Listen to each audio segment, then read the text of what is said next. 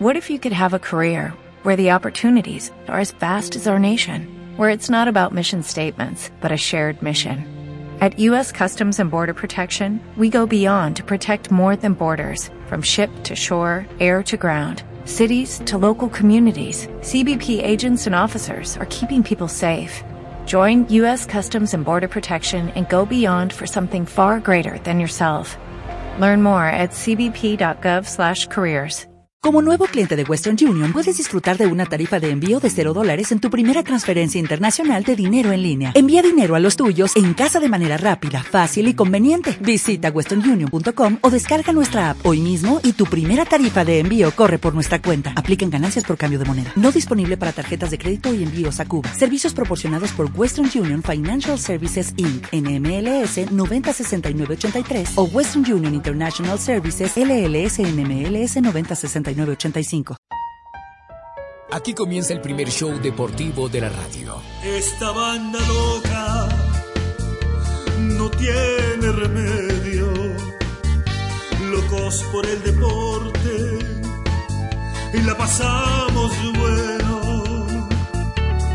En el arco un bohemio defendiendo un soñador un galán de radio por la punta y me mata un bravocón. En la jugada estamos, esa es nuestra pasión. Y aunque a veces desafinamos, le metemos corazón. En la jugada estamos,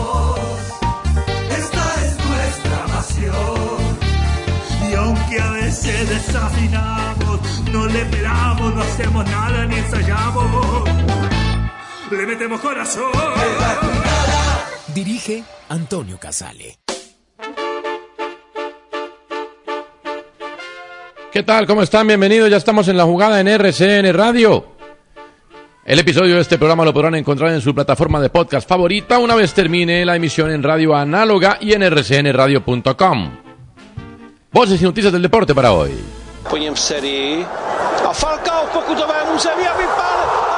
Según el medio árabe AD Sports, Falcao García podría llegar al Al Hilal de la primera división de Arabia Saudí. Hola, hola, hola. En los hola, hola, hola, hola. En los últimos días se ha hablado de una posible salida del Tigre del Galatasaray de Turquía debido al parón del fútbol a causa de la emergencia por el coronavirus y por la imposibilidad de la institución de pagar el salario del colombiano. Mi nombre es Ingrid Valencia, soy boxeadora colombiana. Y el mensaje del día La boxeadora colombiana Ingrid Valencia mandó un mensaje a todos los deportistas colombianos quienes en medio del aislamiento siguen su preparación ahora para los Juegos de Tokio 2021. La deportista aseguró que el compromiso está dado para lograr el boleto a las justas. Nadal wins. Del Potro down and beaten. Fue cancelado por undécima vez en la historia. La Catedral de Tenis informó mediante un comunicado que no verá acción en 2020 a causa de la crisis originada por el COVID-19 en lo que sería la edición número 134, 134, siendo la primera vez que se suspende desde la Segunda Guerra Mundial. ¡Al de River! Lo hizo Rafa Borré. Casi 10 minutos de este segundo tiempo. River 2, Binacional 0. El Rafa lo hizo.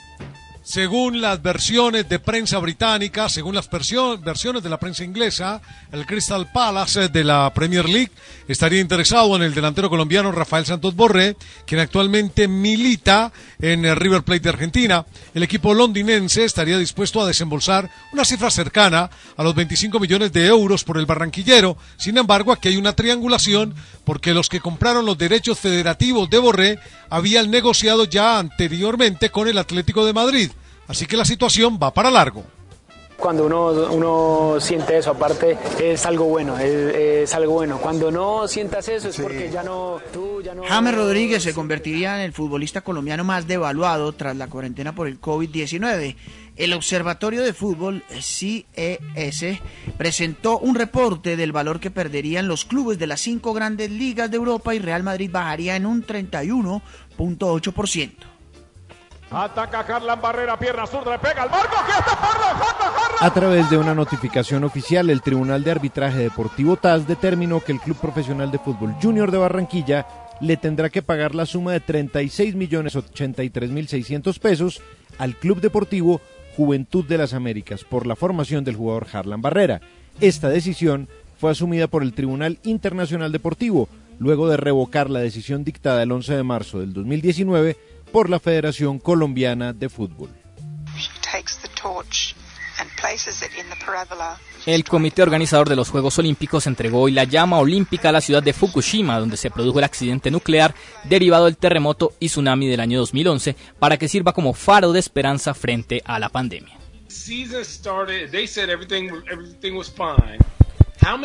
Así es, la NBA se pasa a los videojuegos. ¿Sorprendente? No, no tanto. En un mundo así tenemos que hacerlo.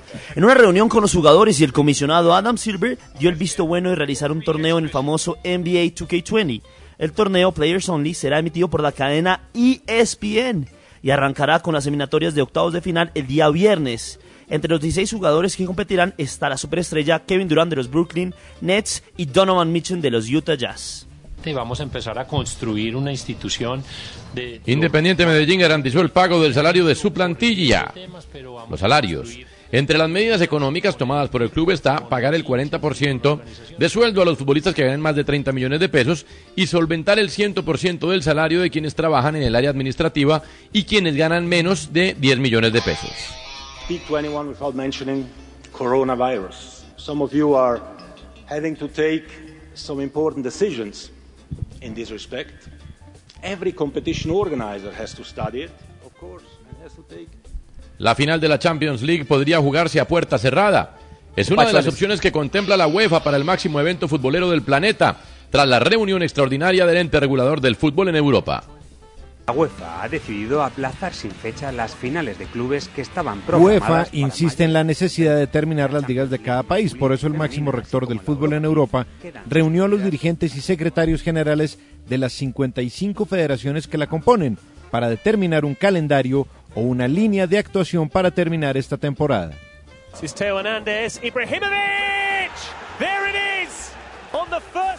Zlatan Ibrahimovic se iría del Milan. Según la prensa italiana, el sueco de 38 años no ejercerá la opción para renovar su contrato que expira el próximo 30 de junio y no se descarta la retirada al final de este verano. Mira, sinceramente me gustaría, yo siempre lo dije, este, que me El presidente de Boca Juniors de Argentina habló sobre la llegada de Edison Cavani a las toldas Eneises. Jorge Amor Ameal se refirió a la declaración del patrón Bermúdez, miembro del Consejo Deportivo del club, sobre fichar al delantero uruguayo y afirmó que la realidad es que la economía nuestra no es la de Cavani.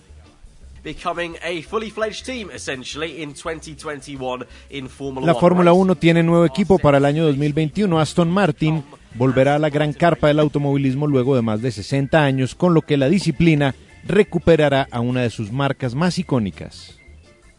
This is Ibarguen, the women's triple jump. Just two field events left now. The women's triple jump and the men's, sorry, three went. El plan inicial de la atleta colombiana Katarina Ibarguen para este 2020 cambió y el nuevo entrenador de la deportista será el polémico cubano Jorge Pichardo, que actualmente trabaja en Portugal. A comienzos de este año se dijo que el brasileño Nelio Alfano Moura sería la estratega de la colombiana. Sin embargo, las negociaciones entre el técnico y el Comité Olímpico no llegaron a buenos términos.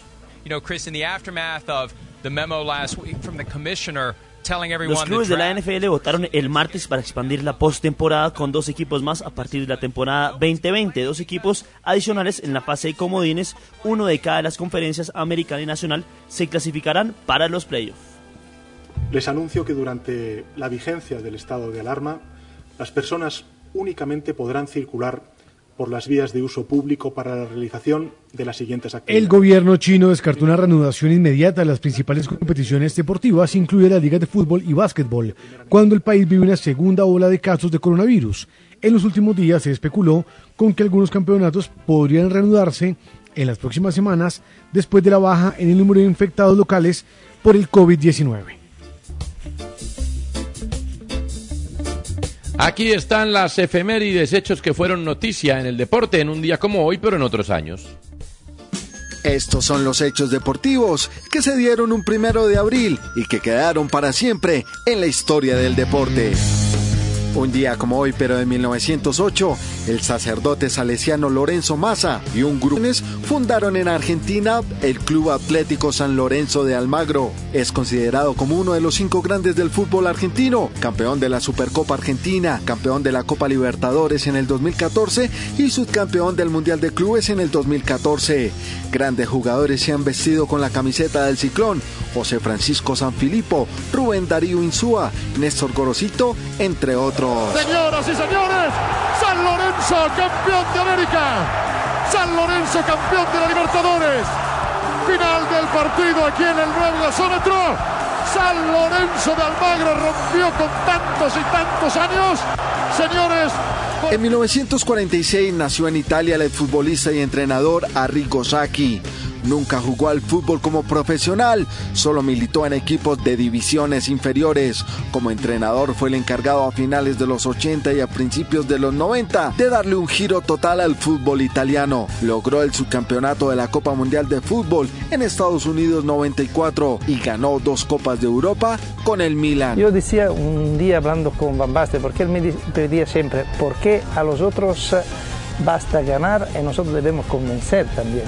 Porque la victoria se queda en un libre, la belleza se queda en la mente de las personas. En 1976 nació Clarence Seedorf. El holandés ganó títulos con Ajax, Real Madrid y Milán. Jugó más de 80 partidos internacionales con la selección de Holanda. Estuvo en la Eurocopa de Inglaterra 1996, en Francia 98, en la Eurocopa 2000 y 2004 en Portugal. Recientemente fue destituido como entrenador de la selección de Camerún. Attenzione Clarence, tiro di Clarence.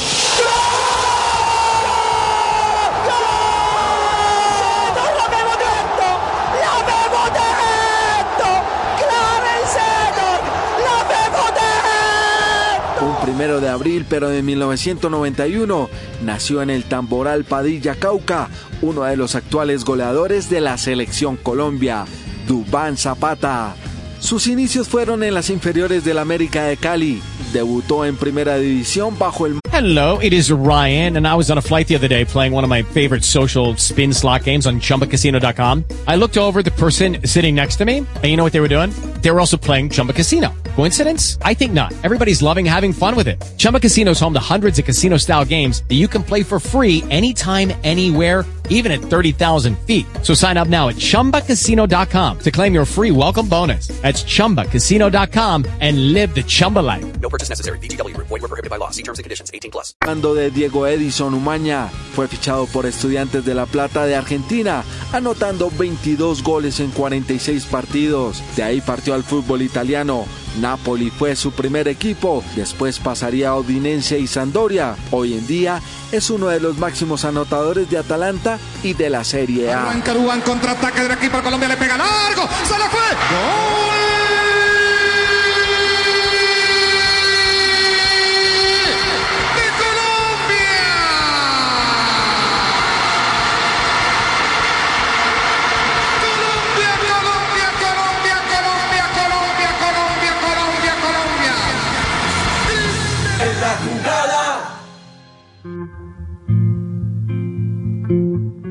¿Qué fue lo más bonito que le pasó hoy, Andrea Guerrero?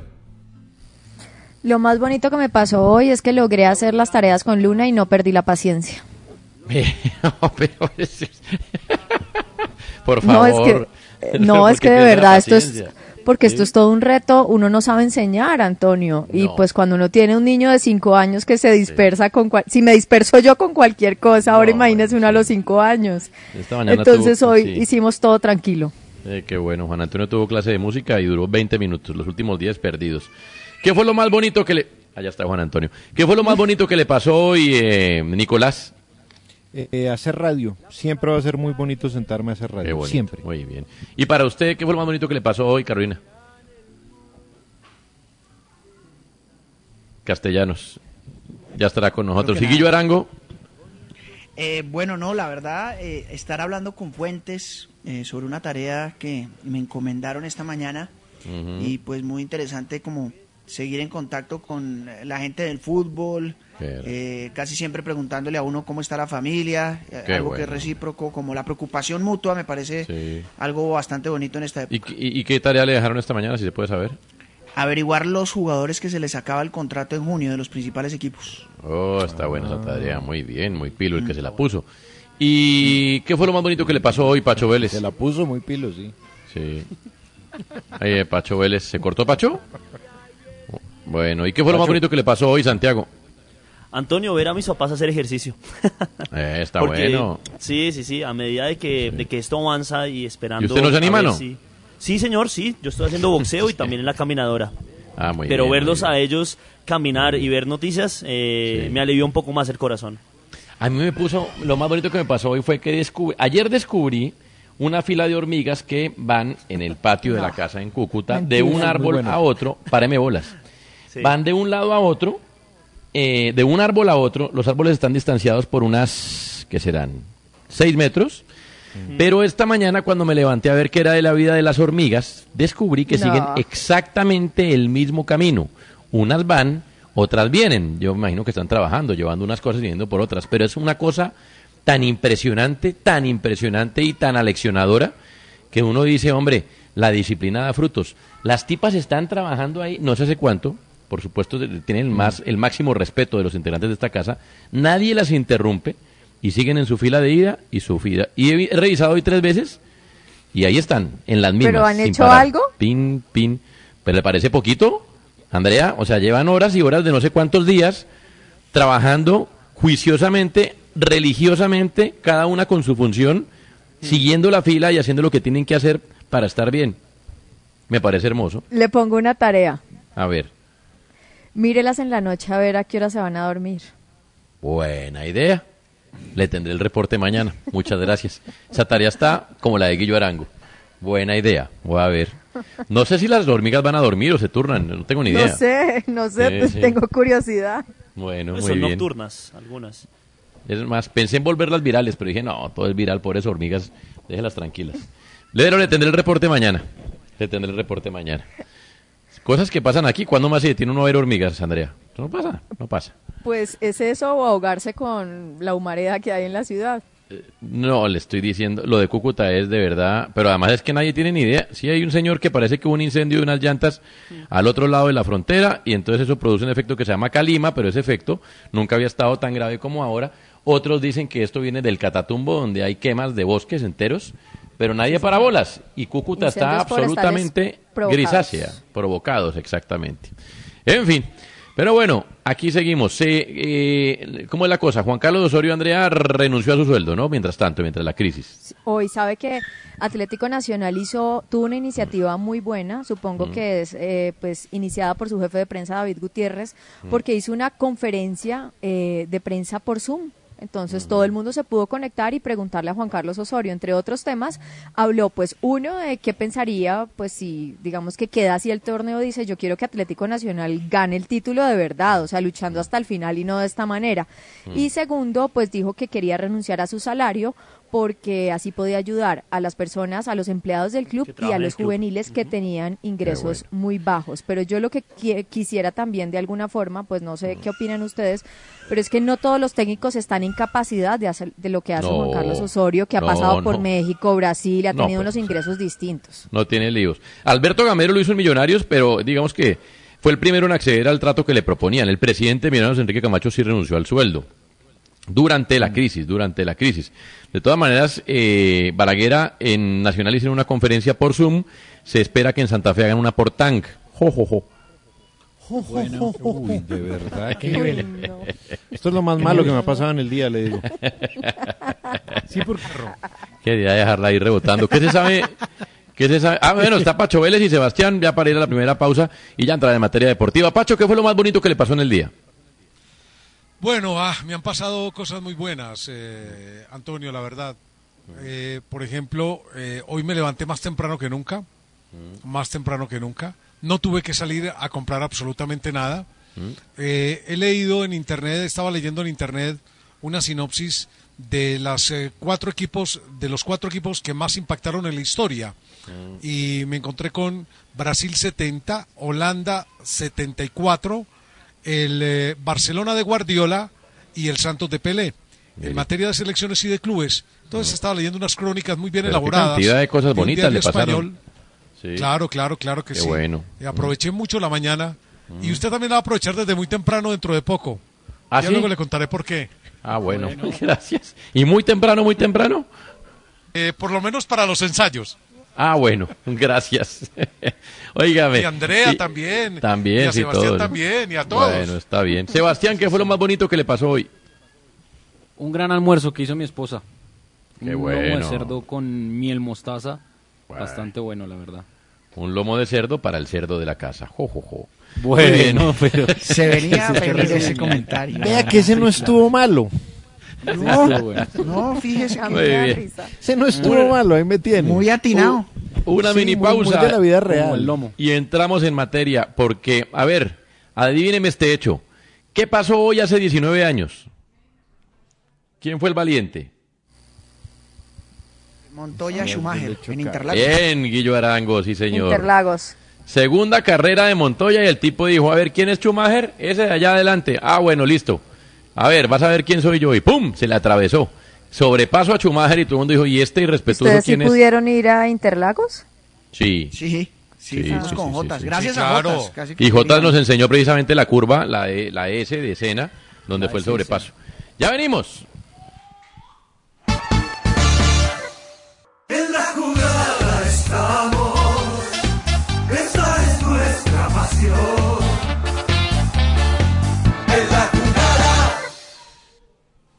¿Qué pasa, Balaguera? A ver qué oímos primero. Esta canción, Antonio Oyentes, es eh, la canción que le daba la bienvenida a los Juegos Olímpicos de Tokio 2020, que a pesar de que se vayan a hacer en 2021, se van a seguir llamando Tokio 2020. Al parecer, no hay un solo evento deportivo en donde la corrupción no aparezca.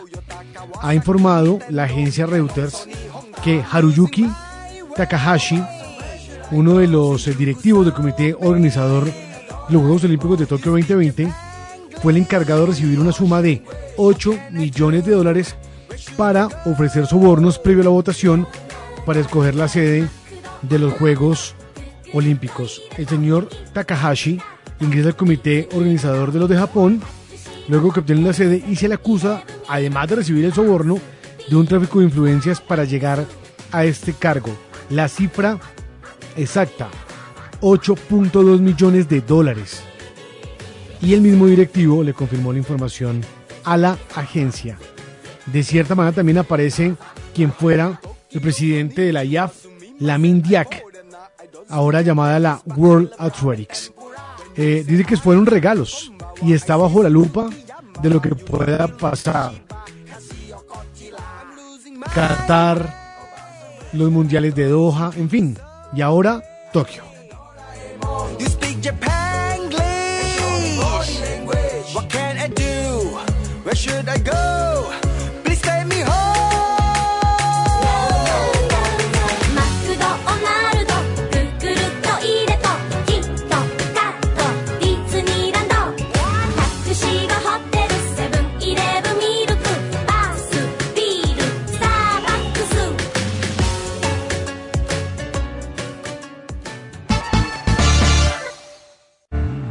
Escucha en la jugada de RCN Radio, nuestra radio. En la jugada estamos.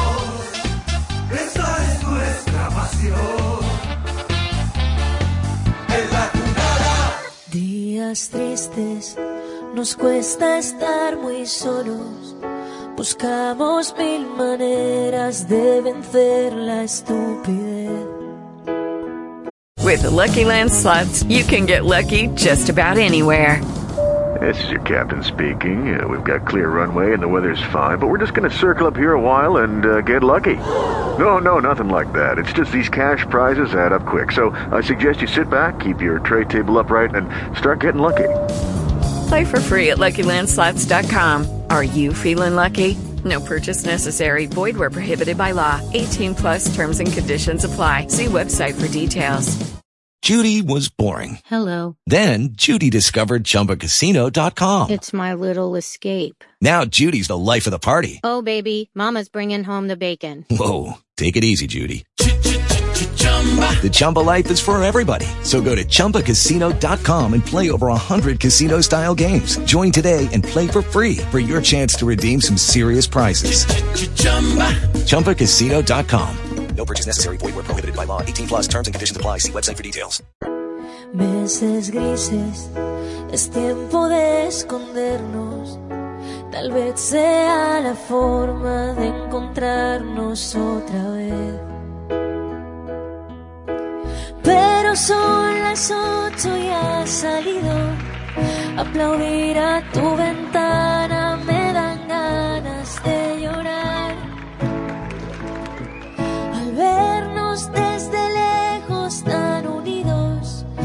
empujando al mismo sitio, solo queda un poco más. Volveremos a juntarnos, volveremos a brindar. Un café queda pendiente en nuestro bar. Romperemos ese metro de distancia entre tú y yo. Ya no habrá una pantalla entre los dos. Ya no habrá una pantalla entre los dos. Un abrazo con el alma para todos los que a esta hora nos oyen y nos ven en nuestra tele internacional. El saludo en RCN Internacional alrededor del mundo. Aquí estamos, desde Colombia, para ustedes en la jugada. Hay que saber sufrir. Estamos de pie. Por eso estamos presentando historias que a través del deporte han representado precisamente eso. Valentía, estrategia ante la victoria, saber sufrir, resiliencia y demás. Esta es una historia de valentía. Una historia hermosa. Se oyó así en la voz de los más importantes periodistas del deporte a motor en Colombia, Germán Mejía Pinto y Diego Fernando Mejía. Oigamos. Y está Juan Pablo Montoya en la espalda, en el alerón trasero de Michael Schumacher por primera vez. Entra el pescar, entra el pescar. Bandera verde, va a haber bandera verde. Se va a despejar el camino. Van a pasar a plena velocidad y los van a escuchar frente al Master de Viene Juan Pablo en el draft de Schumacher. Muy bien, Juan Pablo. Se abre Juan Pablo, por la parte interna. Se abre por la parte interna. Muy bien, muy bien.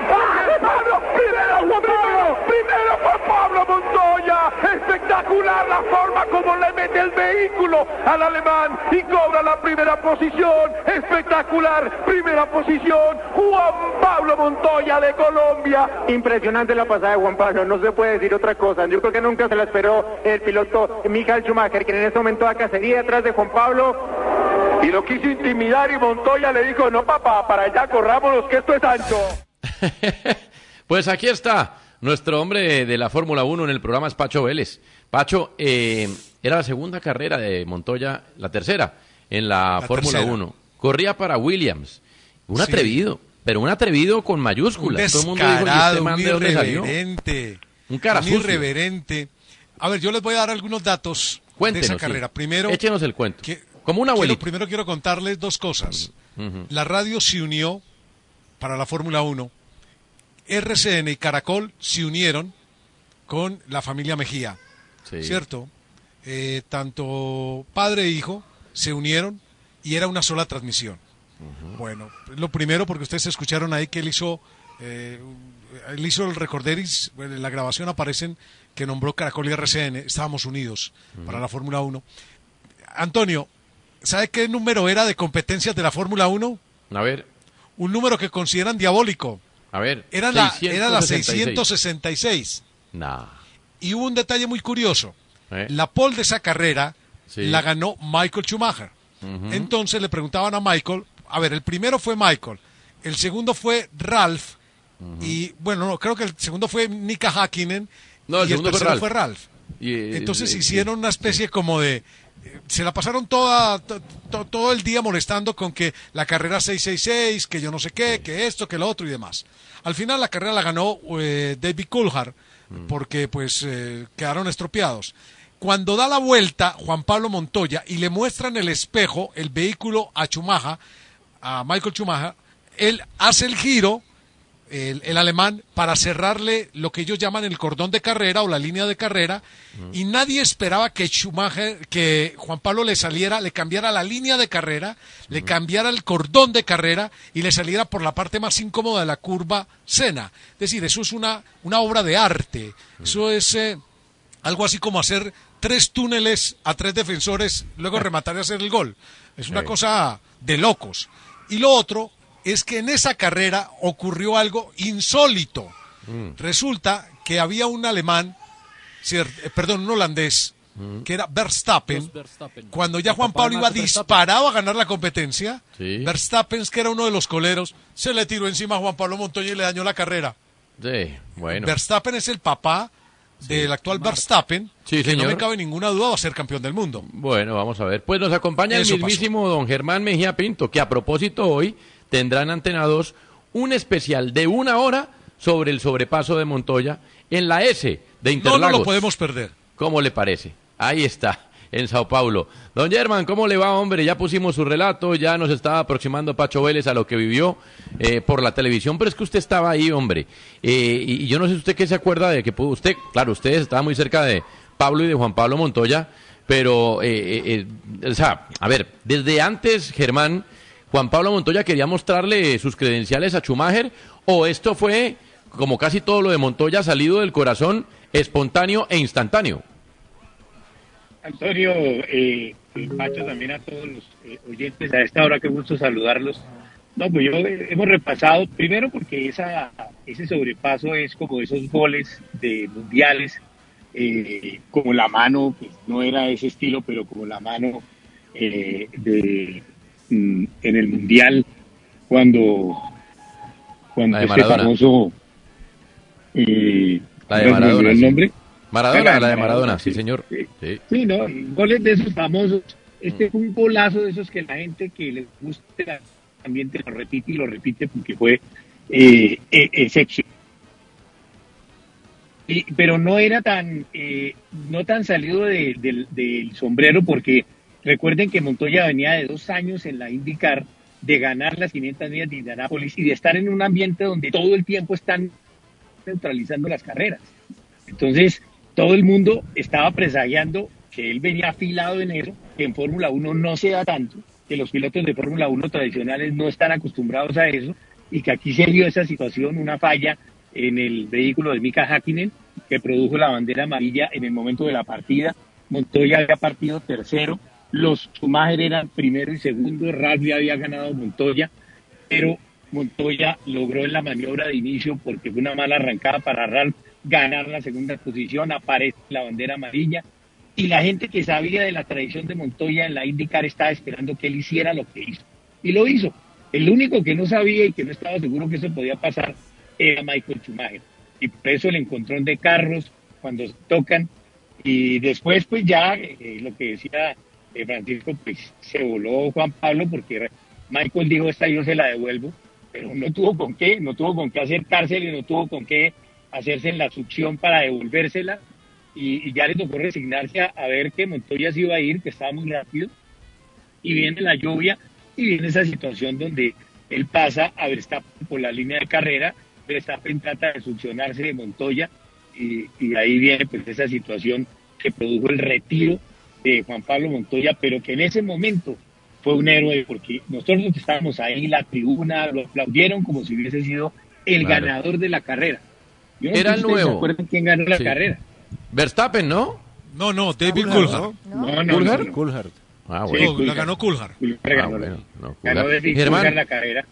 Eh, Sí. eh, eh, eh, hombre, ahí el nuevo era Montoya, el nuevo del salón, en un lugar donde el, el niño malo era Chumaja, que además de ser el mejor, pues era el que manejaba todo el tinglado, los 21 corredores, todo se hacía como Schumacher quería. Eh, ahí nació una relación, en- eh, ahí nació una relación entre Montoya y Schumacher. ¿Cómo fue esa relación al final de cuentas, sabiendo que esto no le, no le pudo haber gustado para nada a Mijail Schumacher? No, y con lo que vino después, es que recuerden que vinieron en Austria, vinieron en contrones duros y realmente nunca hubo una relación fluida ni, ni, fue- ni simpatizaron porque eran realmente rivales, porque Juan Pablo Montoya quería estar en ese puesto, él había llegado pensando en que iba a ser el número uno. Schumacher ya tenía tres títulos encima iba a cobrar su cuarto porque el año eh, anterior, el 2020, inició esa seguidilla de cinco títulos del mundo con Ferrari. Ese año termina siendo campeón, pero el que trató de atravesársele en el camino con un carro que tuvo muchas fallas, porque recuerden que hizo muchas poles, pero también se varó mucho y tenía el desempeño, pero no tenía la confiabilidad. Y tocó esperar primero el Gran Premio de España cuando se sube al podio, de nuevo por un, por un problema en, eh, en el vehículo de Mika Hakkinen, que fue el que produjo la bandera amarilla en Brasil. Y después tocó esperar a su victoria, que esa también es Mire. épica, porque fue después del 11 de septiembre Sí. famoso. No le va a quitar el Gran mucho. Premio de Italia en Monza con el No, triunfo claro. de Juan Pablo Montoya, su Por primero Dios. en la Fórmula 1. No le va a quitar mucho más tiempo, además porque para que todo el contenido nos lo entregue esta noche en Antena 2. Pero sí quisiéramos saber, eh, por último, ustedes, usted y Pablo Montoya, particularmente el papá de Juan Pablo, porque siempre los papás son, mi hijo, qué necesidad hay de hacerse enemigo de ese tipo tan rápido, mi hijo, tranquilo, mi hijo, cálmese. ¿Ustedes lo aconsejaban así o ya sabían que era causa perdida? No, en la Fórmula 1, como dicen y como lo repitió también lo decía Juan Pablo y, hace poco lo repitió Luis Hamilton, la Fórmula 1 no se hacen amigos. Los Mm. amigos los trae uno ya. eh, esto es un esto es un circo de, de gallos de pelea Claro. y aquí cada uno sale a picotear al otro como sea. El que está sentado en una silla tiene una fila de gente en cada pata de la silla moviéndolo para sacarlo de ahí. Entonces, y eso es lo que realmente pues también no pudo eh, manejar Juan Pablo para permanecer y le aburrió, pues que había unas preferencias por, por mercadeo, porque era mejor que fuera un alemán y no fuera un colombiano, pues le pasó con Ralph y por eso sale de Williams. O sea, es un ambiente inhóspito y hay que tener realmente una fortaleza mental muy grande para poder eh, superar ese ambiente de la Fórmula 1 que es realmente de hombre. ¿Qué vamos a tener hoy en el especial de entrenador del sobrepaso de Montoya a los 19 años? Sí, vamos a, a tener unos comentarios en su oportunidad porque tuvimos la posibilidad de hacer un resumen con Juan Pablo Montoya al final de esa temporada. Vamos a recordar lo que él nos dijo en ese momento. Él comentó y entonces, ¿qué dijo?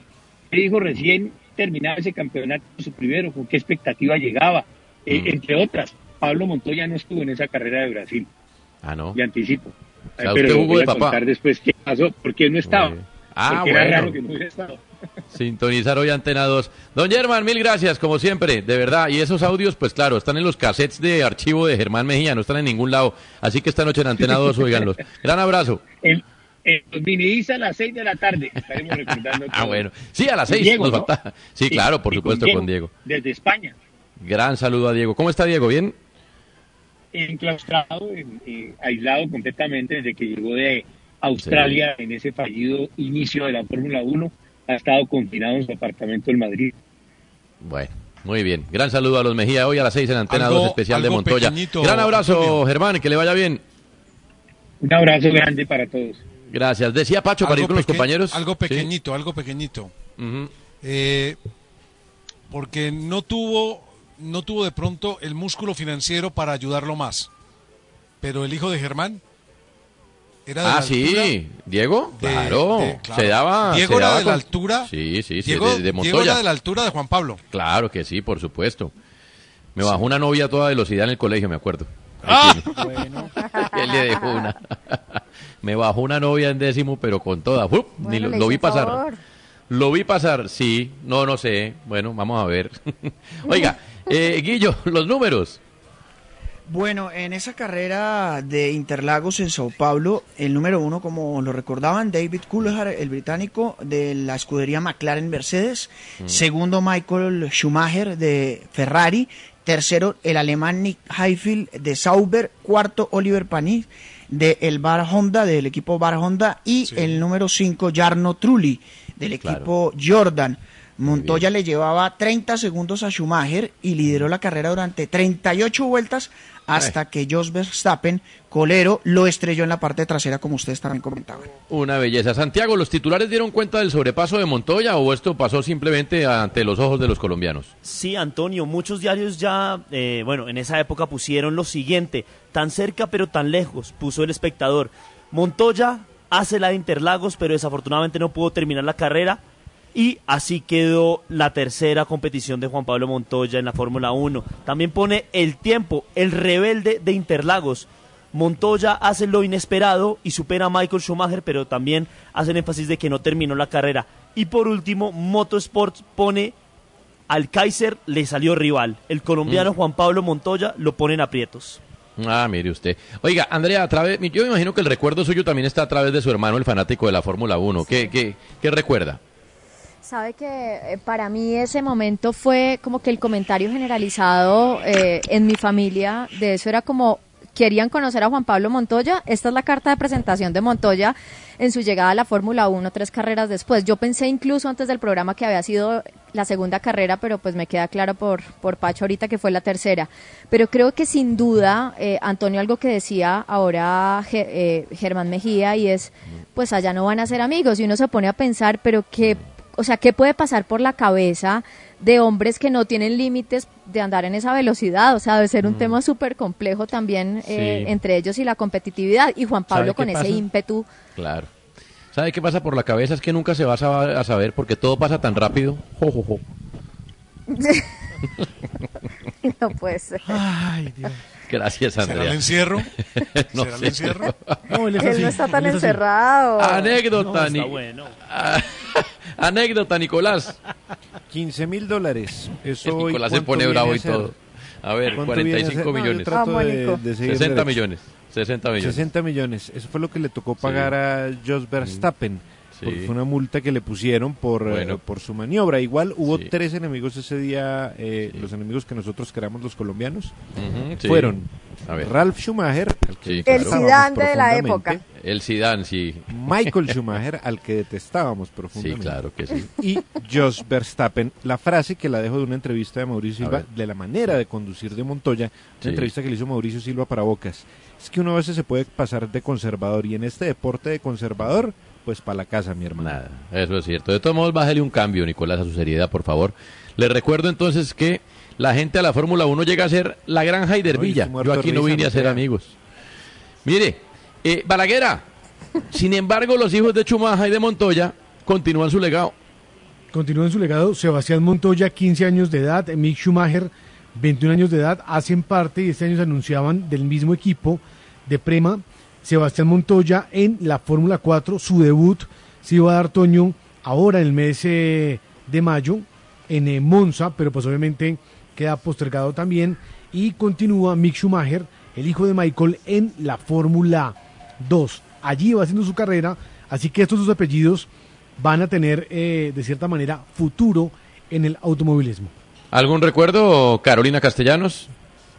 Antonio, yo creo que es como el momento en el cual eh, le sobran agallas, ¿no? Es la primera vez que comanda una competencia en la Fórmula 1, llegado después de un momento muy especial en la Fórmula Kart y pues eh, superar a Michael Schumacher, yo creo que fue un momento muy, muy especial para todos, que además, eh, y me perdona la palabra, no se le arruga en ningún momento. O No, sea, pues que- que- se le pasa, eh, Sí. comanda, solamente hasta Bueno. cuando ustedes hablaban de, de 38 vueltas líder, imagínate. Ah, sí, sí, sí. cero es arrugado. Pablo Montoya- Cero arrugado.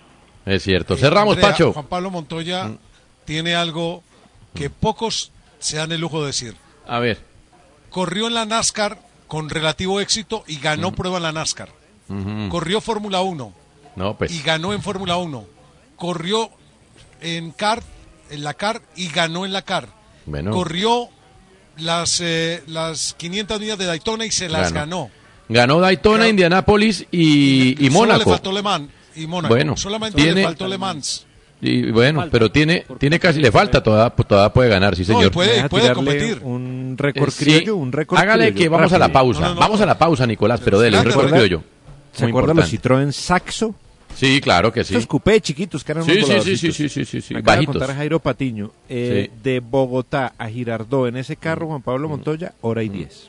No, pero. Dios mío. Dios santo, es que es mucho kamikaze. Estamos en la jugada. Saludos al viejo.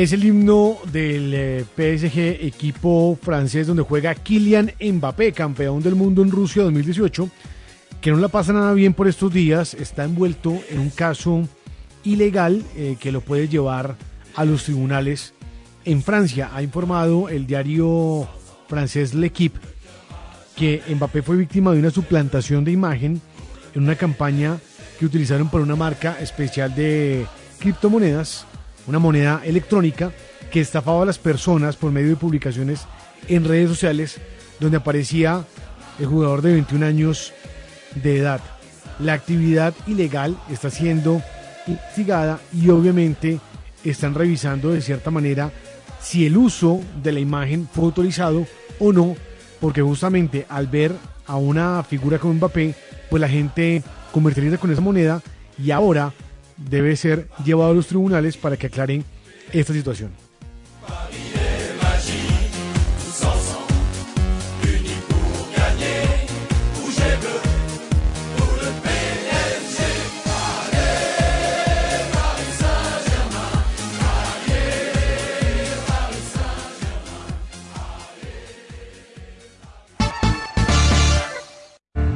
Usted escucha en la jugada de RCN Radio, nuestra radio. En la jugada estamos.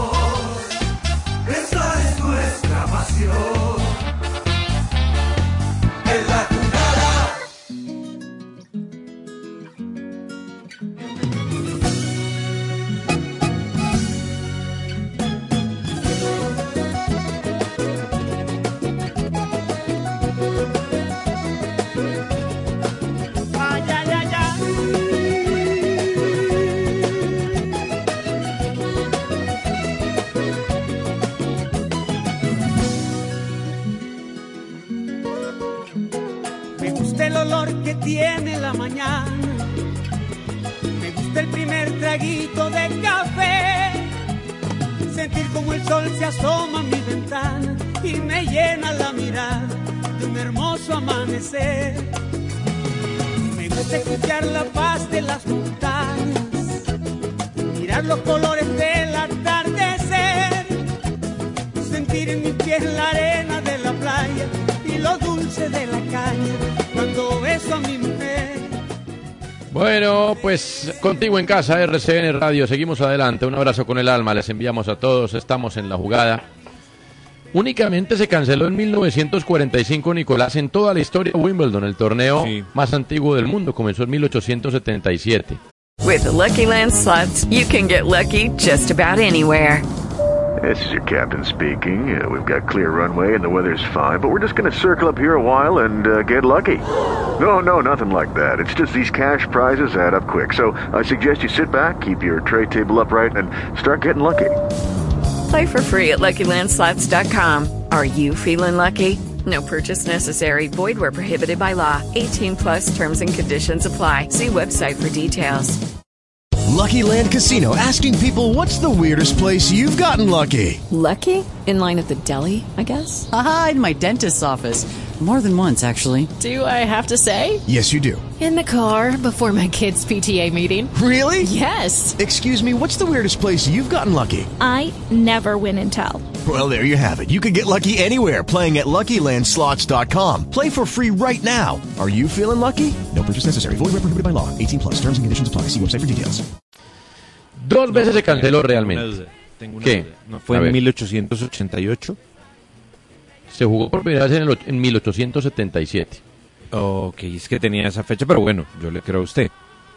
No, pero pues, ah, pero como es usted, usted me pone a 77. pensar. 77 tengo aquí en- 77 seguro. En tres fuentes. 77 eh, Usted Sebas. siempre me gana y, y en Sí, esta... la- No, Aquí estoy revisando la agencia AP y dice 1877. Vea, También. pues, bueno. Pero... Bueno, muy bien. No, no, no, tenía la duda porque yo, yo leí seguramente algún otro lado otra fecha. Ayúdeme a Gracias revisar otra fuente ahí, Sebas, porfa. Porque cuando Nicolás lo dice, uno duda. Porque No, siempre no, tiene no, razón no, en. ¿Y por qué no ha dudado con 1877? Rumanía? Y Rumanía. No, porque, Es- porque Rumanía claramente se puede decir Rumanía, como se puede decir Rumanía. Mire, eh, de Sí, todas maneras... 1877. 77. Perfecto, mil gracias. De todas maneras, mire, ambos. dos veces se ha gracias, suspendido. Gracias de ¿Para verdad qué por ser así, por trabajar por y para todos. Para que calcule Nicolás la, la magnitud de lo que estamos viviendo. Dos veces nomás se canceló Wimbledon. Eso sí, las dos veces Primera y por Segunda años. Guerra. En la Primera Guerra no se jugó ni en 1915, ni en 1916, ni 17, ni 18. En la Segunda, entre 1940 y el 45. Correcto. Pero eso no es, tenía. eso no es nada. La cancha central de Wimbledon sufrió con un bombardeo en su cancha central, la tribuna de Occidente, la que está detrás de la de la silla del árbitro. ¡Pum! Ahí cayó en el techito una bomba y eso quedó inservible desde el 43 hasta el 45. Y, y después el club, el All England Club, sirvió también como refugio para damnificados y víctimas de la guerra. Bueno, esperamos que esta no sea, porque ya vi que ya vi que Maracaná lo están acondicionando Nicolás para hospital Claro, de batalla contra el coronavirus. de ¿no? Hielo en Madrid, ¿no? Hay varias instalaciones que están eh, acoplando justamente para cuando se venga la emergencia, Mm. varios estadios en Brasil, en fin. Eh, no solamente es un caso exclusivo de Brasil en Europa, ya de hecho hay varios lugares que, que andan en, eh, en ese acuartelamiento de primer grado.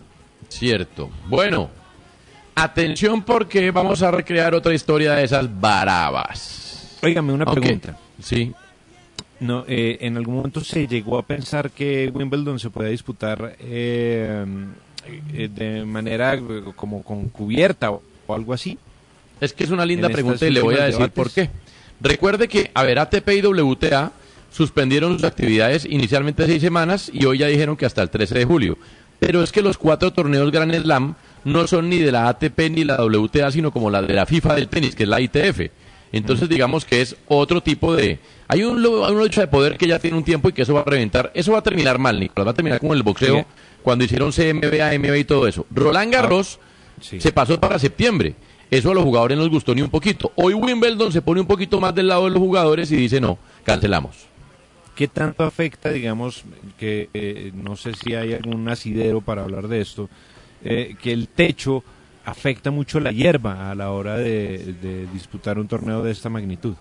Sí, claro, porque esto es hierba 100% natural. Eh, entonces eh, se necesita de una oxigenación y se necesita de que el pasto, más allá de que cuando llueva y se esté jugando se tape el techo, que ya hay tres canchas cubiertas o que se pueden poner cubiertas, pues requiere, te necesita oxigenación e iluminación. Haga de cuenta como cuando hay un concierto en el campín, que tapan el pasto y al destaparlo está bueno pero está amarillo. Bueno, Sí, algo parecido. Como quemado. Exactamente. Exactamente. Bueno, mire, Como ahora no me van a decir, no, no me van a decir Andrea y Carolina que no hayan nacido, sobre todo Carolina, ¿no? 1990 No. y Sí. Alemania, no, hágame el favor, a ver ¿qué vamos a hacer? Alemania, ¿Qué culpa si no había nacido? campeón del mundo. José Ángel Hernández, historiador español, nos pone en contexto de lo que sucedía en el planeta. Recién derribado el muro de Berlín, Alemania unificada queda campeona del mundo en Italia. El recordado partido en el que Alemania ganó a Argentina en el Mundial de Italia en la prórroga se daba en un contexto bastante particular, porque Alemania conseguía ganar el Mundial cuando ya el muro había caído y cuando se estaban en plenas negociaciones por la reunificación de Alemania. Recordemos que había habido dos Alemanias hasta ese momento durante la época de la Guerra Fría. Una era la República Federal Alemana, que era la que oficialmente ganaba ese Mundial, que era la unificación de, de eso que se había llamado al terminar la Segunda Guerra Mundial el Consejo de Control Aliado, que en definitiva eran tres zonas occidentales, la británica, la francesa y la norteamericana. Es, la unificación de esas tres era la que creó la República Federal Alemana, que fue la que ganó el Mundial. Había otra Alemania, que era la República Democrática Alemana, que también participaba en los Mundiales de fútbol, eh, que había jugado contra Alemania, Alemania Federal algunos partidos, pero que en ese momento ya estaba casi en proceso de unificación. Era la antigua zona soviética de Alemania. El Mundial se gana unos meses antes de la reunificación de Alemania, que finalmente se da el 3 de octubre de 1990. Una unificación que solo fue posible al poderío de Alemania, por decirlo de alguna manera, y me explico. Recordemos que la economía de la República Democrática Alemana era una economía estatalizada, no había una tradición democrática, estaba controlada por los rusos, con una policía que era la Stasi y una policía política represora, y recordemos que la República Federal Alemana era un país democrático, era un país que pertenecía a la OTAN, era una de las grandes economías mundiales, que ya en aquella época era la- eh, un tercio de la economía europea, para que nos hagamos una idea. El caso es que si no hubiera sido ese país tan poderoso, seguramente desde el punto de vista económico hubiera sido muy complicado esa reunificación. Y aunque oficialmente, pues, eh, en un principio la unificación fue muy beneficiosa para los ciudadanos de la Alemania comunista, porque podían comprar productos en Alemania capitalista, de repente entraban a, a un mundo democrático, pues creó dos Alemanias que se mantienen incluso hasta ahora, ¿no? Sin fronteras, pero que se mantienen hasta ahora. Mm, Es cierto. Ahora, la gente se pregunta por qué Alemania compitió como Alemania Occidental si la caída del muro de Berlín, Nicolás, fue el 9 de noviembre del 89. Pues bien, porque es que entre el momento en que cae el muro y se produce la reunificación, pues ahí hay que hacer unos papeles y la notaría y toda esa vaina, ¿no? Entonces al Mundial se compitió con Alemania Occidental. Sí, fue, fue ese momento en el que juegan. De hecho, eh, los alemanes, fíjese que, que es curioso, ¿no? Porque ante la unificación enriquecieron a dos países, bueno, uno que no es pobre y otro que sí lo es. Los enriquecieron durante ese mundial. Uno, y, y también una, una curiosidad, ¿no? Yugoslavia estaba empezando a tener eh, Ah, claro. una cantidad de líos y Alemania y Yugoslavia se enfrentan en la primera fecha eh, del grupo de... Bueno, a uno que enriquecieron, que hace parte de un país rico, fue a Kamel, creo que se llama así, Kamel Mubarak, que era jugador de Emiratos Árabes. ¿Qué Eh? Alemania le ganó, aplastó 5-1 a, a Emiratos Árabes, pero el jeque pues de, de Emiratos dijo, el que le haga un gol a Alemania, yo le regalo un Rolls Royce que tengo parqueado en mi casa. ¡Ópale! ¡Pum! Hizo el gol y se fue al palco. Bueno, papá, a ver las llaves del carro. Mi Rolls los- Royce. Y a los otros que enriquecieron, digamos, eh, enriquecieron más o menos. eh, en un país pobre fue a Colombia, porque con el empate que logra Colombia, que es el único punto que, que bueno, no mentira, en las semifinales contra Inglaterra también deja un Sí. punto. Eh, Colombia había llegado a un acuerdo para recibir todos los jugadores, cada uno un Renault 4. Y hubo un problema eh, para cuadrar esos premios antes del partido en San Paolo contra Camerún. Y al no ver el Renault 4, los jugadores se pusieron bravos, eh, hubo peleas y perdió Colombia 2-1 contra Camerún. Ah, ¿y tuvo que ver eso? Pero el Renault 4, ¿cómo lo iban a ver si estaba puesto en sus ciudades en Colombia? No, pues no, porque no habían llegado. Porque eso lo Los prometió papeles. la Federación, León Londoño Ah, en su ya, momento. sí, claro, imagínese. De todas maneras, Sebastián, ese fue un grupo particular. Mire, el grupo de Alemania, que es el del homenaje en el día de hoy, estaba Alemania recién reunificada, estaban en los papeles de notaría y la cosa de la reunificación. Alemania Oriental compitió en la eliminatoria y no clasificó. El equipo de Yugoslavia, que estaba entrando en problemas después de tener una guerra muy cruel en los 90. Se separaron, pues ahí quedó Croacia, Serbia y todo lo que conocemos después de Bosnia y Herzegovina. Colombia en, la- en el peor momento de su guerra por narcotráfico. Y los Emiratos Árabes, que como siempre pasaban bueno, ¿no? Sí, era, era un, un tema ahí medio político. ¿Y sabe qué fue lo curioso? Que Alemania, para volver al cuento de por qué había participado por el lado occidental, Leipzig es la ciudad donde se fundó la Federación Alemana de Fútbol, hace mucho tiempo. Y Leipzig queda en la Alemania Oriental, pero en ese momento estaba siendo ocupada por, eh, digamos que las... eh, ¿Cómo se llama eso? Las dirigencias de la Alemania Occidental y por eso también fue una de las razones por las que funcionó como Alemania federal, a pesar de que pues ya estaba unificado después de la caída del Ah, muro de mire, Berlín. Mire usted. Pero, pero sin duda alguna, eh, digamos que ese grupo es un grupo con mucho contexto y mucha coyuntura política. Y a Andrea, ahí el empate de Colombia, más allá que clasificó a Colombia, pues bien, es bien interesante, porque es que como bien citaba Nicolás, esos tipos apenas empataron con Inglaterra y después en la definición se lo llevaron y empataron con Colombia. Y el único equipo que los puso realmente a sufrir, más allá de lo de Inglaterra, que fue más con testiculina que otra cosa, fue Colombia, y eso es verdad. Pues es que, ah, Toño, eh, de hecho, si uno se pone a revisar la prensa, o sea, más o menos haciendo como resúmenes de la época, lo que se puede encontrar en Internet, eh, la prensa mencionaba pues que incluso dentro de los favoritos eh, aparecía pues Colombia, Argentina, eh, el mismo Brasil y, y, Argen- y Alemania llegó como con, sin presión incluso, sin esa misma presión, a pesar de que tenía algo en deuda y era en deuda con sus pues digamos que con su país por haber perdido las dos finales anteriores.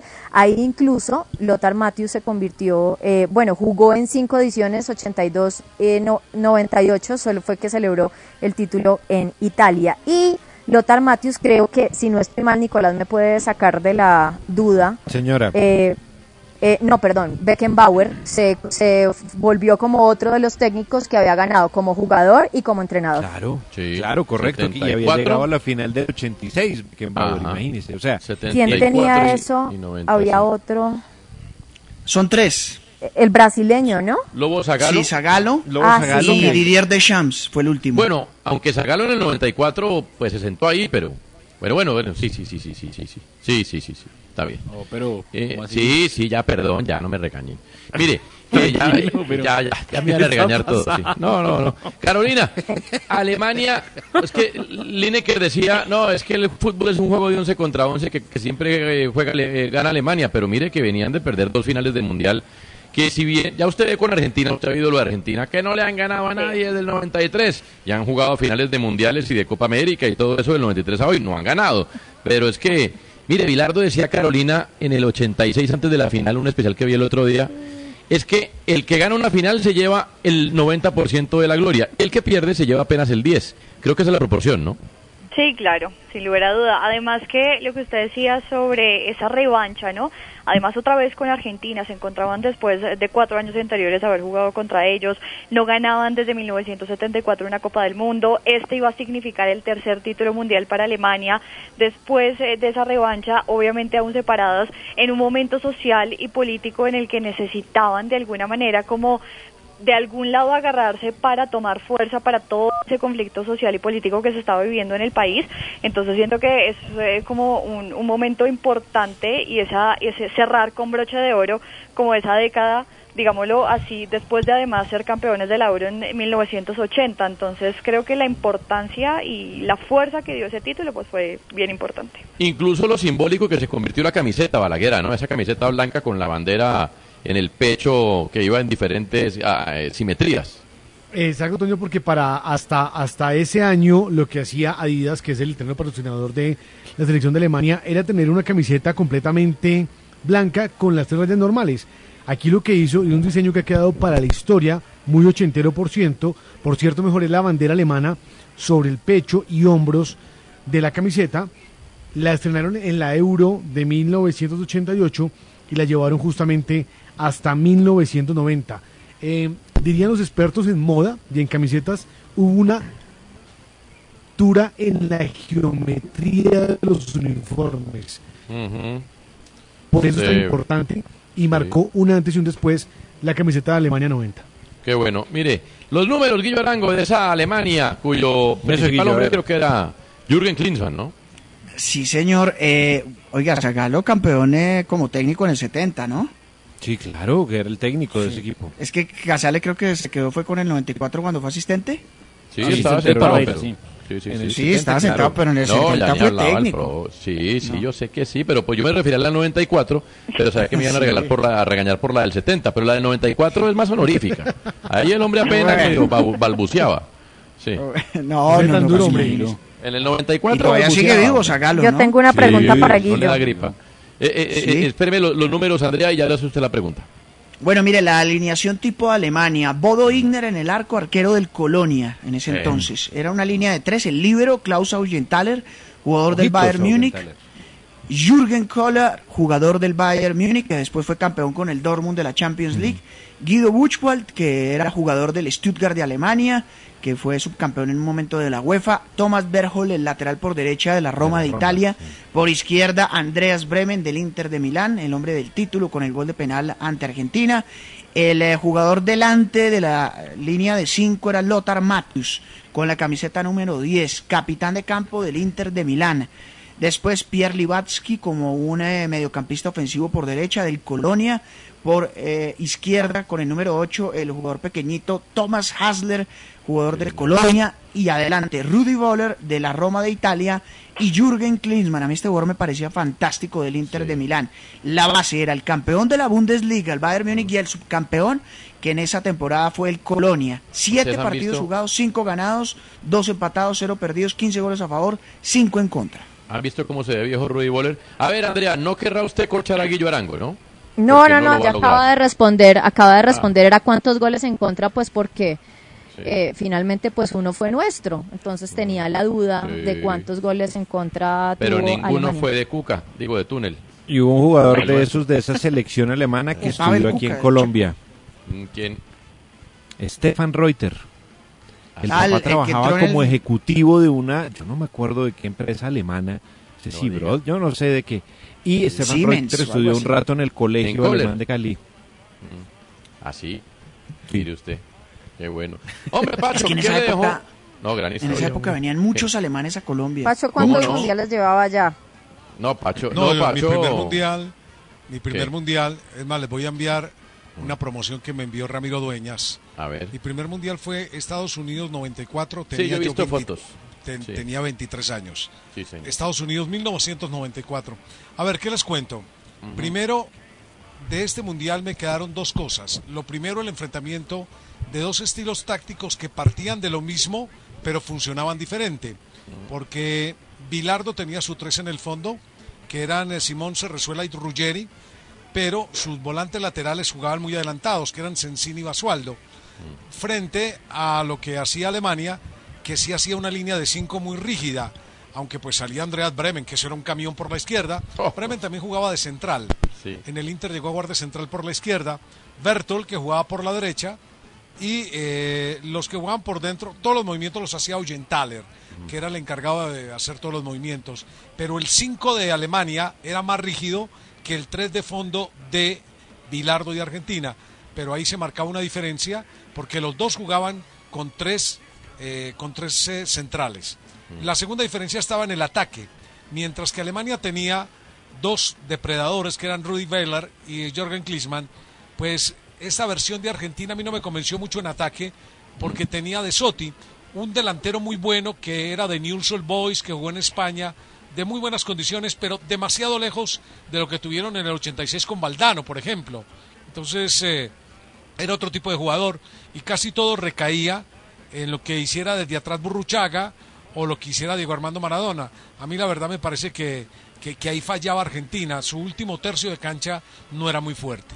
Y lo último que recuerdo es la calificación que le dieron a Armando Pérez, porque terminaron echándole la culpa de eh, no decirle al árbitro que era Codesal, que los alemanes le pegaban mucho a los argentinos. Entonces hay una conmovedora imagen de Maradona llorando y cuando lo entrevistan en el fondo por allá de un vestuario, dice, no, es que los árbitros nos metieron la mano y terminó señalando a Armando Pérez, que era asistente. No, pues imagínese.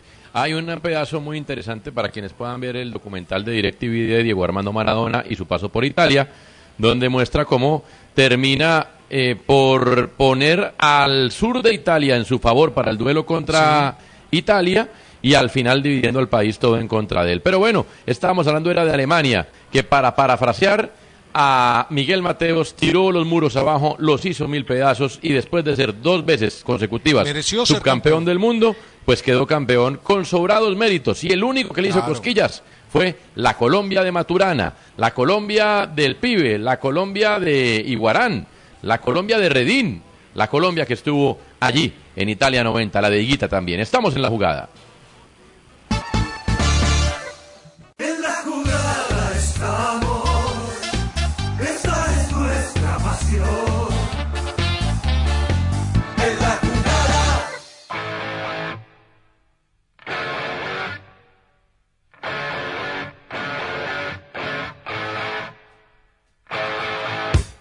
Eso, las guitarras de Easy DC. ¿Qué pasó, Balaguera? Que me pongo a rockear aquí.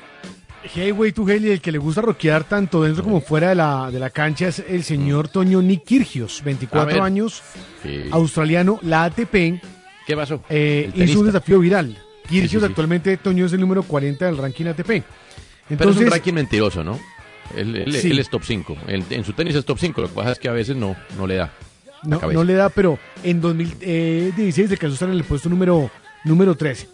La ATP lo que hizo fue hacer un juego en el que se debía crear como un equipo ideal eligiendo un jugador de cada categoría. Las categorías eran eh, jóvenes promesas, leyendas, jugadores espectaculares, ganadores de un título de Grand Slam y algo así Sí. como un Big Three. Así lo calificaron. ¿Qué tenían que hacer? Elegir solo a un jugador de cada una de estas casillas para elegir a, a cinco tenistas. Muy bien. A ver. Kirgios. Sí. Entonces, empezó eligiendo a Federer sobre Djokovic y Rafael Nadal. ¿Listo? Mm, bueno. Del segundo grupo que aparecía allí, Sí. eh, en el caso como de los, de, de- de los jóvenes, de los young songs, a Dani Medvedev. Claro que sí, el ruso. Sí. Listo. Y en la categoría de leyendas. Sí. en la categoría de leyendas puso sin leyendas porque nosotros somos mejores. ¿Quiénes Oh. estaban en las leyendas? Pete Sampras, Sí. Andre Agassi, Sí. Bjorn Borg, el sueco, y el Sí. checo Iván Lent. Obviamente, entre todos sumó más de 40 títulos de la Grand Slam. Sí, Lo que hizo no fue sé. poner en ese lugar a Gael Monfils, un No. francés que hace trucos también, Sí, y pero- a Andy Murray. Entonces, en esa categoría de leyendas está Ah, sí. Kyrgios, Murray y Monfils. No, pero a Kirio sí tengo que decirle que esa es categoría magos, pero yo que los disfrute a varios de esos, le quiero decir, o el mejor Sampras contra el mejor Kirios, y creo que Sampras le saca la piedra a Kirios a punta de saque y volea. Con toda. Y más Y, carácter, ¿no? Sí, y el mejor y el mejor Agassi contra el mejor Kirios, creo que Agassi con sus devoluciones lo vuelve naco. A Connor sí creo que lo atiende Kirios. ¿Y quién es el otro? A Borg, no, a Borg no lo vi tanto, pero ambas, ese sí era otra, otra tecnología, porque eran otras raquetas, otra cosa totalmente distinta. Era diferente. Lo cierto es que el tipo, tanto fuera como dentro de la cancha, Ah, ahí sí. está, como dicen las mamás, ahí está pintado. El Montoya del tenis. Ahí está. Exacto. Estamos en la jugada.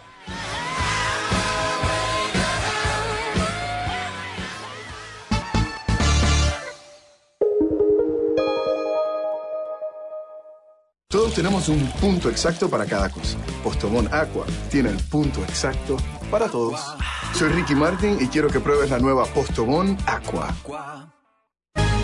Información de servicio en RCN Radio. 3 de la tarde. With Lucky Land slots, you can get lucky just about anywhere. Dearly beloved, we are gathered here today to. Has anyone seen the bride and groom? Sorry, sorry, we're here. We were getting lucky in the limo and we lost track of time. No, Lucky Land Casino, with cash prizes that add up quicker than a guest registry. In that case, I pronounce you lucky. Play for free at LuckyLandSlots.com. Daily bonuses are waiting. No purchase necessary. Void where prohibited by law. 18 plus. Terms and conditions apply. See website for details. ¿No se merece tu familia lo mejor? Entonces, ¿por qué no los mejores huevos? Ahora, Egglands Best están disponibles en deliciosas opciones. Huevos clásicos, de gallina libre de jaula y orgánicos de Egglands, que ofrecen un sabor más delicioso y fresco de granja que le encantará a tu familia. En comparación con los huevos ordinarios, Egglands Best contiene la mejor nutrición como 6 veces más vitamina D, 10 veces más vitamina E y el doble de omega 3 y B12. Solo Egglands Best. Mejor sabor, mejor nutrición, mejores huevos. Visita egglandsbest.com para más información. 33 minutos actualizamos la información relacionada con la emergencia que vive el país por el COVID-19 aquí en RCN Radio. Una joven de 19 años es la nueva víctima fatal del COVID-19 en la ciudad de Cali. Detalles está ahora con Lina Cárdenas. El Ministerio de Salud reportó la quinta muerte por coronavirus en el Valle del Cauca. Se trata de una joven de 19 años que murió en Cali. Este fallecimiento ha generado que las autoridades de salud municipales hagan un llamado especial a las personas que tienen enfermedades preexistentes para que eviten a toda costa contraer el coronavirus, debido a que contrario a la creencia internacional que estimaba que el COVID-19 representaba mayor riesgo para las personas de más de 60 años, en la capital del Valle la mayoría de los fallecidos han sido más jóvenes. La reciente víctima tenía antecedentes de secuelas de hipoxia cerebral. De otra parte, un bebé de seis semanas murió en los Estados Unidos por el coronavirus. Detalles con Cindy Balbuena. En el estado de Connecticut, en Ned Lamont, un bebé de seis semanas murió debido al coronavirus. El gobernador de ese estado ya confirmó la noticia y dijo lo siguiente, es una tristeza, me rompe el corazón que podemos confirmar hoy la primera fatalidad pediátrica en Connecticut ligada al COVID-19 un bebé de seis semanas del área de Hartford que fue trasladado inconsciente a un hospital el pasado fin de semana y que no pudo ser reanimado. Hasta el momento en Estados Unidos ya hay más de 200.000 casos. Un segundito. El respirador artificial que fue creado por la Universidad Nacional pasó las pruebas médicas. Carolay Morales. Como exitosas fueron catalogadas las primeras pruebas realizadas por personal médico al respirador artificial creado por el investigador Jorge Hernán Estrada de la Universidad Nacional de Colombia con sede en Manizales. Las pruebas evidenciaron un significativo incremento en la saturación de oxígeno en la sangre, lo que permite la estabilidad de los pacientes que padezcan enfermedades respiratorias, en este caso el COVID-19. Este proyecto denominado Sensores ya fue postulado en la convocatoria del Ministerio de Ciencia para presentar soluciones que permitan enfrentar el coronavirus. Si recibe la aprobación de los jurados, se autorizaría su producción en masa para usarlo en centros hospitalarios, clínicas e incluso en las casas. Información de servicio en RCN Radio. En la emergencia sanitaria, cada media hora le contamos lo que debe saber. Noticias con responsabilidad.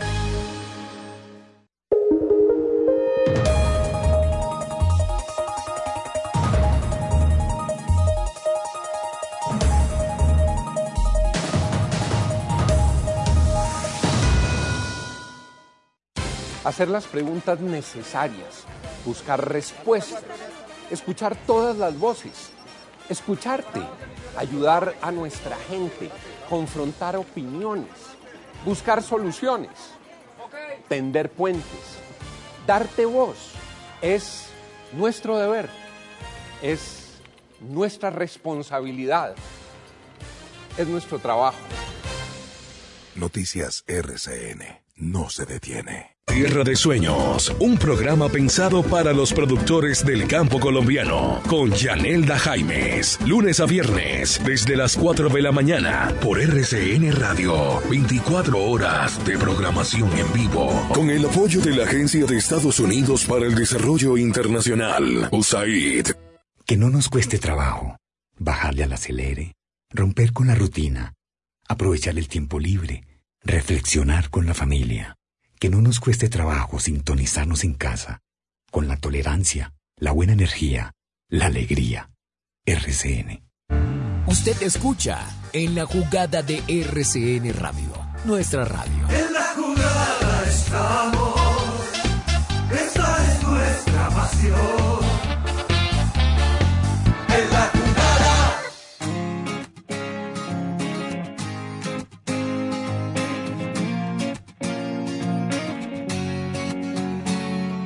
Hoy pagué las cuentas, arreglé un poco el jardín, decoré con flores como te gustaba a ti, de comer chatarra ya dejé y de ver la tele hasta dormir.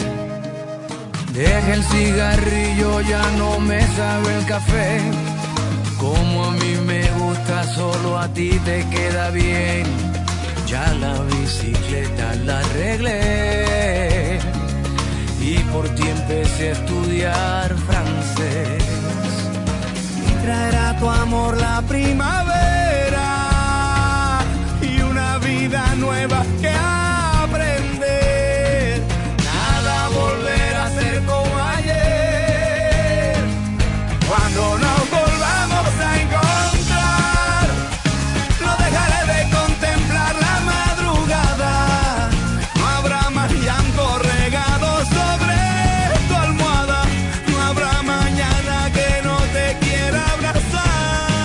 Cuando nos volvamos a encontrar, sí, nos vamos a volver a encontrar, nos abrazaremos con el cuerpo. Por ahora nos abrazamos con el alma. Estamos de pie, estamos contigo en casa, RCN Radio. Sigue en la jugada, entramos al camerino del tren. Profesor Comesaña, buenas tardes. ¿Cómo avanza su rutina en estos días de cuarentena? Este, espérate un momentico que estoy aquí lavando los platos. Sí, tranquilo, profe. Sí, sí, sí, sí, sí. Lo que pasa que es que... cuarentena es larga, ¿no? eh, no, no, son cosas... eh, sí, sí. Mi hija, ya voy. Eh, Hay que tener paciencia, quiere hacer aseo todos los días, no jodas. Bueno. Este, mira, mira, Antonio querido, esta cuarentena. Mm, siempre ha sido mi hábitat natural, en este trasegar del encierro deportivo, en hoteles, aviones, buses, clínicas de reposo. mm, Sí, Este encuentro hay que, hay que verlo como una nueva oportunidad. Claro. De, de no ser por el coronavirus ya hubiera perdido el Junior otra oportunidad, ¿no? Ah, Hombre, ¿qué opina de la noticia de unas fiestas que realizó uno de sus jugadores el fin de semana pasado? Hablamos de Luis Sandoval, que duró de parranda sábado y domingo. Mira, yo te pregunto una cosa. Eh, ¿qué? Este, para vos, ¿qué festejar, Antonio? No, pero, a ver, pues, ¿Qué festejar para ustedes, chicos? pero, ¿Qué querés? profesor. ¿Qué querés?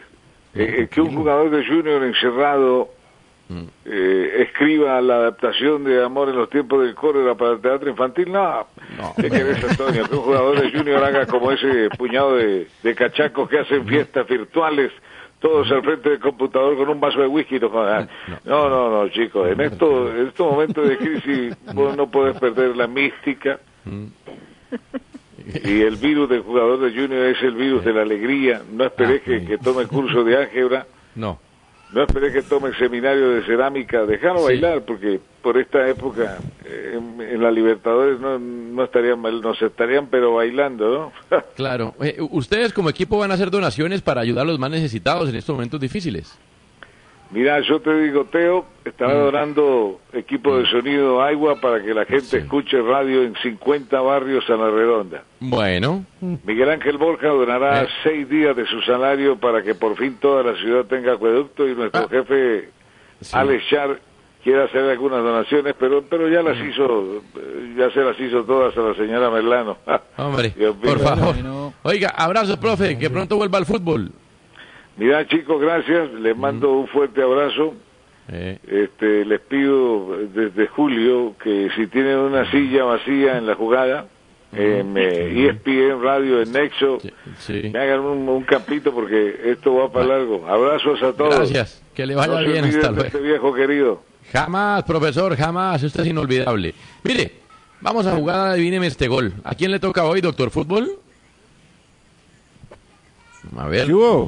Está corriendo. Está corriendo, sí, en este momento está yendo a quien le toca. siguiendo. Ah, Nunca Sí. corro como él. Habíamos dicho que Santiago, ¿no? A ver, si sí, señor.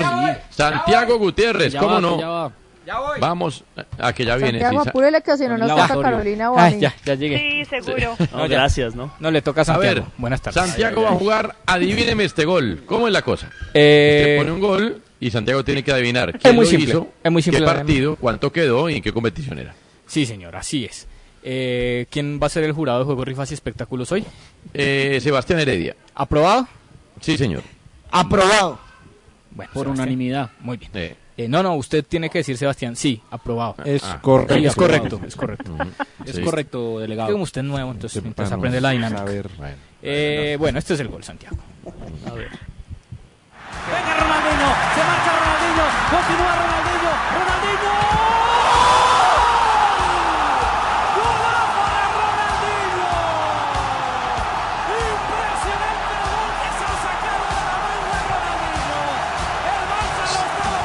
Todos los goles que hizo Ronaldinho, Berraco No, si pues lo sí, adivina. sí, sí, no, No, jodas, pero a la- A ver. Pero No, el Barcelona. Barcelona. sí. Barcelona, Sí. Real Madrid. Eh, no. En el Santiago Bernabéu. No. Sí. Pero muy bravo. Hay una pista No, clave. no, no, te pero, pero esa- eh, sí, ese tiene una pista clave. Correcto. Sí.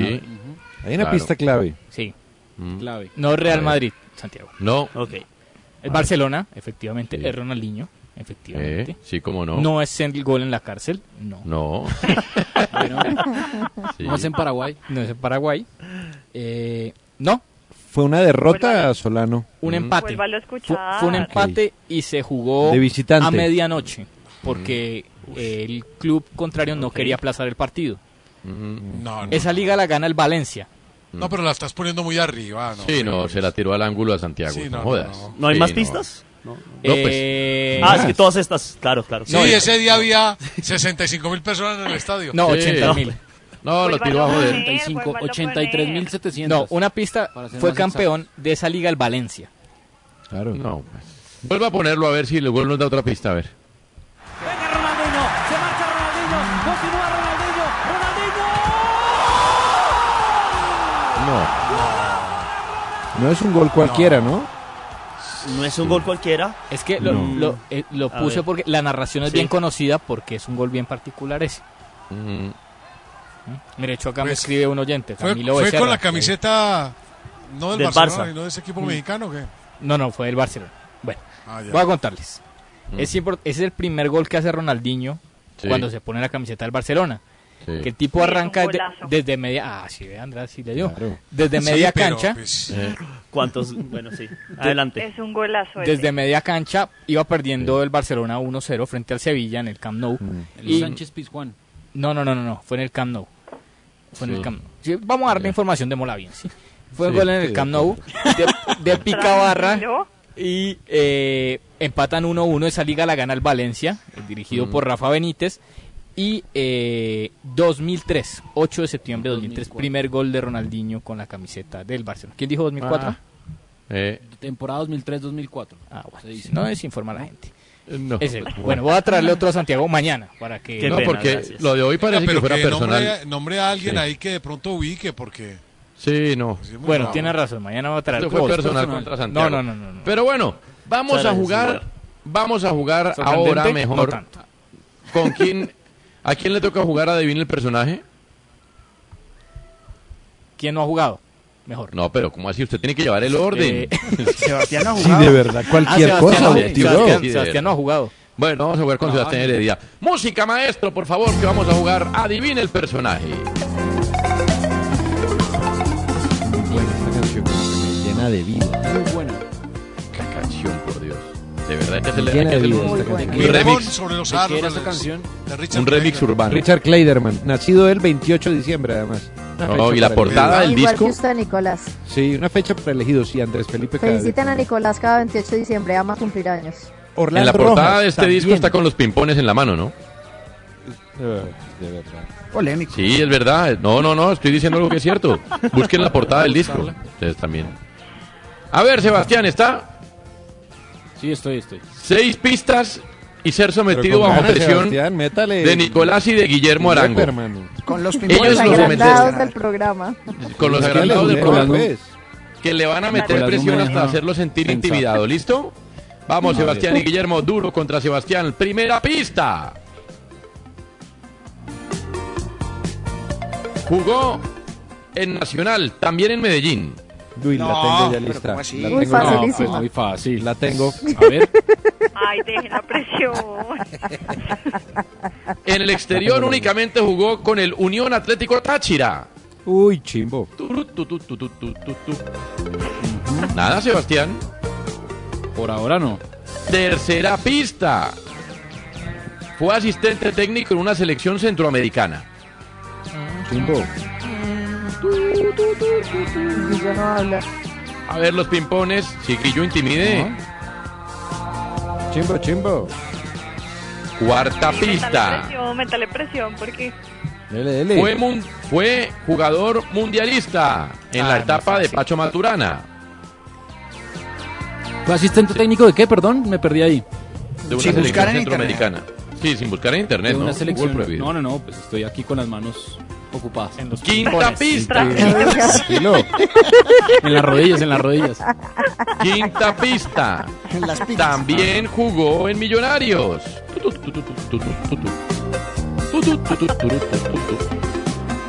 Sexta pista. Qué fácil.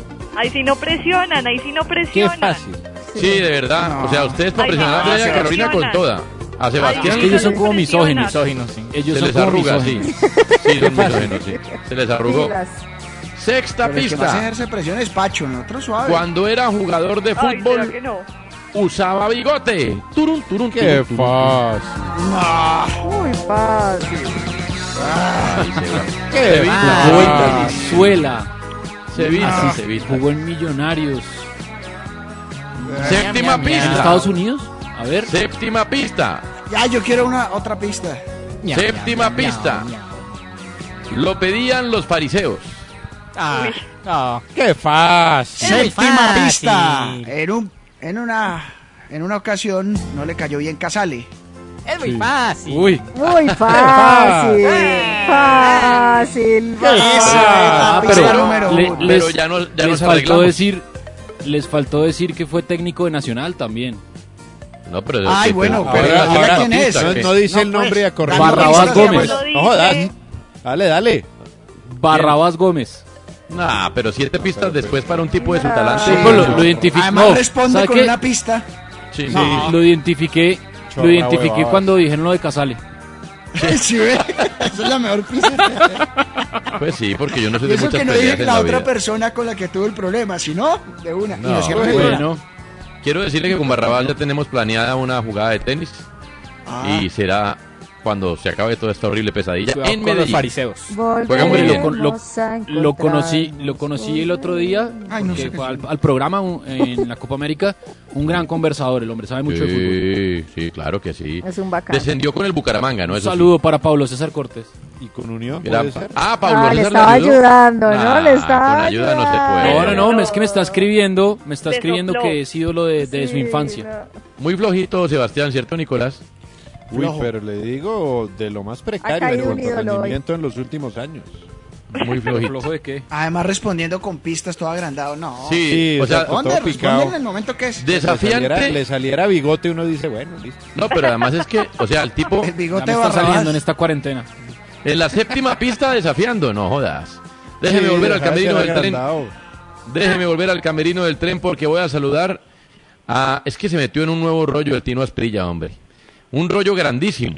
Tino, ¿es verdad que usted le hacía las alineaciones a Chiqui García y que se pasaba por la faja al bolillo? Ah, un saludo y a todos, ¿no? Y, no, lo que pasa es que... No, es que uno tiene que decir las cosas como son, sí. Mm, a ver.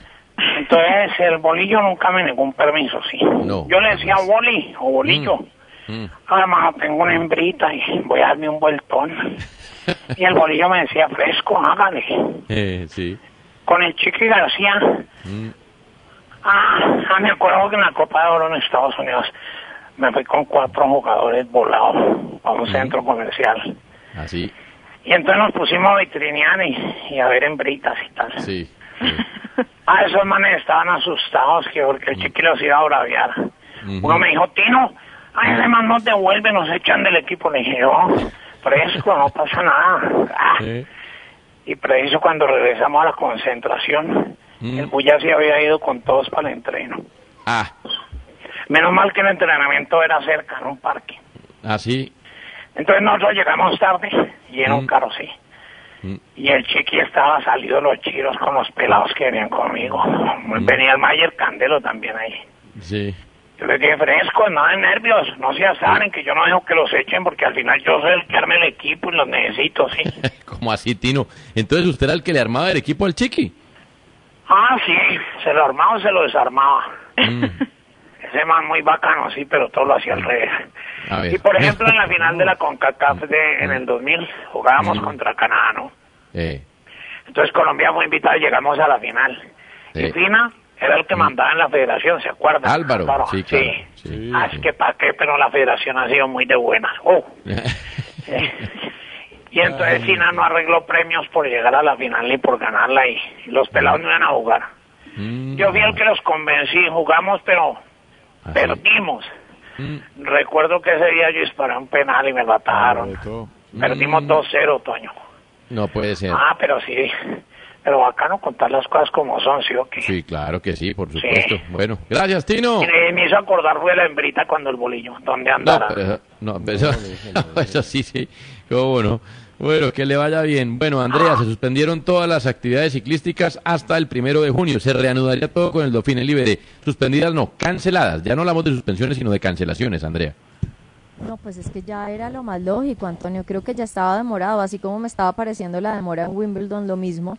Eh, creo que ya estábamos en tiempo de hacerlo. O sea, es que es momento de pensar en otras cosas. De hecho, quisiera, como de alguna forma, eh, citar lo que dijo Federer de, de alguna manera, porque él eh, dice que estaba de- devastado, pero dijo no puedo esperar al próximo año. Esto es solo, esto solo hace apreciar nuestro deporte aún más en estos tiempos. Eh, yo no sé. Pero es que yo me pongo a pensar, Andrea, listo. Aquí ya sabemos todos que en todo el mundo va a haber cuarentenas intermitentes. Ojalá las que vengan más cortas que esta. Pero entonces le da coronavirus a un jugador del Deportivo Tapita que está en la Liga Colombiana. Toca volver a suspender toda la liga. Y así, entonces toca hacer un torneo cortico de 10 fechas, más o menos, para alcanzar a terminarlo. Algo así. Allá vamos. Yo, yo creo que en este momento están pensando es, pues ya en el segundo semestre, yo no sé, ya en este, en este, dígame qué van a hacer si incluso se ha No. hablado, no sabemos qué va a pasar, estamos en la etapa de mitigación, o sea, Pero les recuerdo que en el segundo semestre también tendremos cuarentenas más corticas, se espera, pero cuarentenas, así que... Pero bueno, de todas maneras yo digo, Nicolás, para cerrar, el mundo necesita circo y el circo es el deporte, así que el deporte volverá de alguna manera. Sí, pero eh, como escribí yo hace poco, eh, el circo necesita de los payasos, pero no siempre los payasos necesitan de los circos. Mensaje para la dirigencia. Úpale. Bueno, aquí creo que todos nos necesitamos, ¿no? Sí, pero, Pero no, bueno. no ciertos circos. Te- todavía Ah. tenemos la opción de elegir el pero circo. lo primordial es salvar vidas, Toño, o sea, esto nada que Sí. ponga en riesgo a quienes hacen el entretenimiento, creo yo. Es verdad. Mejor dicho, ¿qué le voy a decir? Pongámonos mejor con fe porque terminamos emo y habíamos estado lo más de alegres. Así que los invito a que Femo, sigan en femo, sintonía. con femo. Con femo. Voy a Y oír que es fe y emo. O sea, tenemos fe, pero estamos emo. Uy, le tengo una para No, mañana, Andrea. no vuelvo emo. Le tengo un nuevo lanzamiento para mañana. Pendiente. Resistiré. Adiós. Pero que sea más animado, Sí. por favor. Sí, es más animado. esperanza, nada de eso. No, no, no. Señores, nos vamos. Ya viene el tren y posteriormente les anuncio que haré seguimiento a mis hormiguitas. Chao.